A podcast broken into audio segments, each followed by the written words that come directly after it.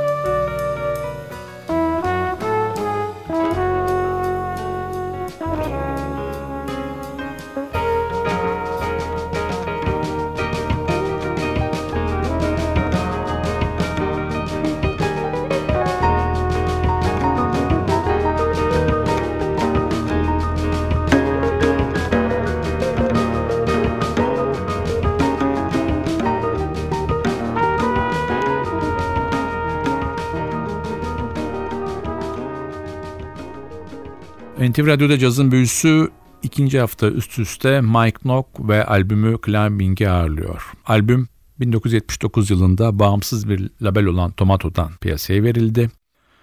1989 yılında da albümün ikinci baskısı yapıldı. Yapılan ikinci baskı sadece Avrupa'da satışa sunuldu. Mike Nock 1940 doğumlu Yeni Zelandalı bir caz piyanisti besteci. Mainstream kadar elektrik füzyon cazı da önemli çalışmalar yapmış bir isim.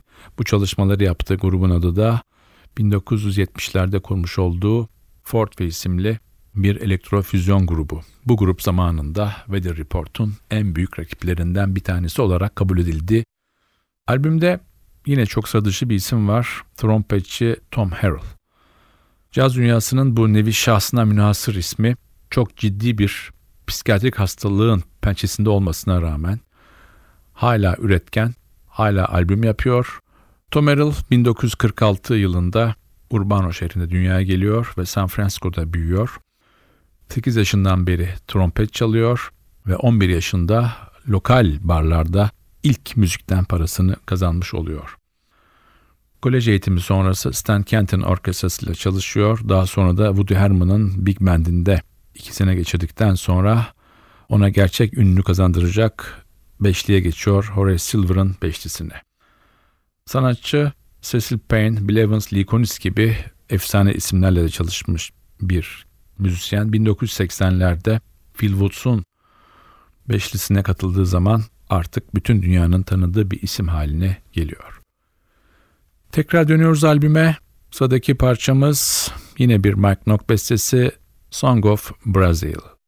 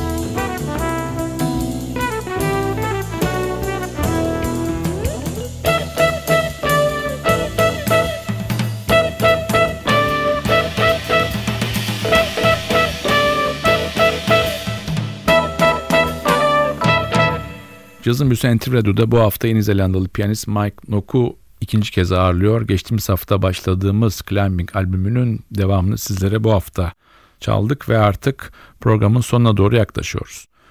Albümde gitarda John Abercrombie var. Caz dünyasının bu çok önemli ismi 1944 yılının 16 aralığında dünyaya geldi ve 2017 yılının 22 Ağustos'unda hayata gözlerini kapadı.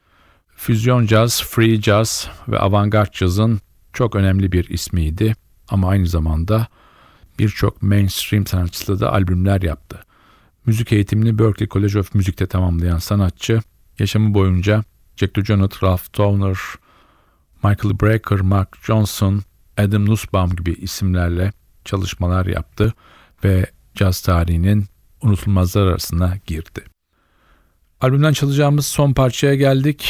Yine bir Mike Nock bestesi ve albüme adını veren parça Climbing. Bu parçayla sizlere veda ederken haftaya NTV Radyo'da yeni bir cazın büyüsünde buluşmak ümidiyle ben Hakan Rauf Tüfekçi ve Özdal hepinizi selamlıyoruz. Hoşçakalın.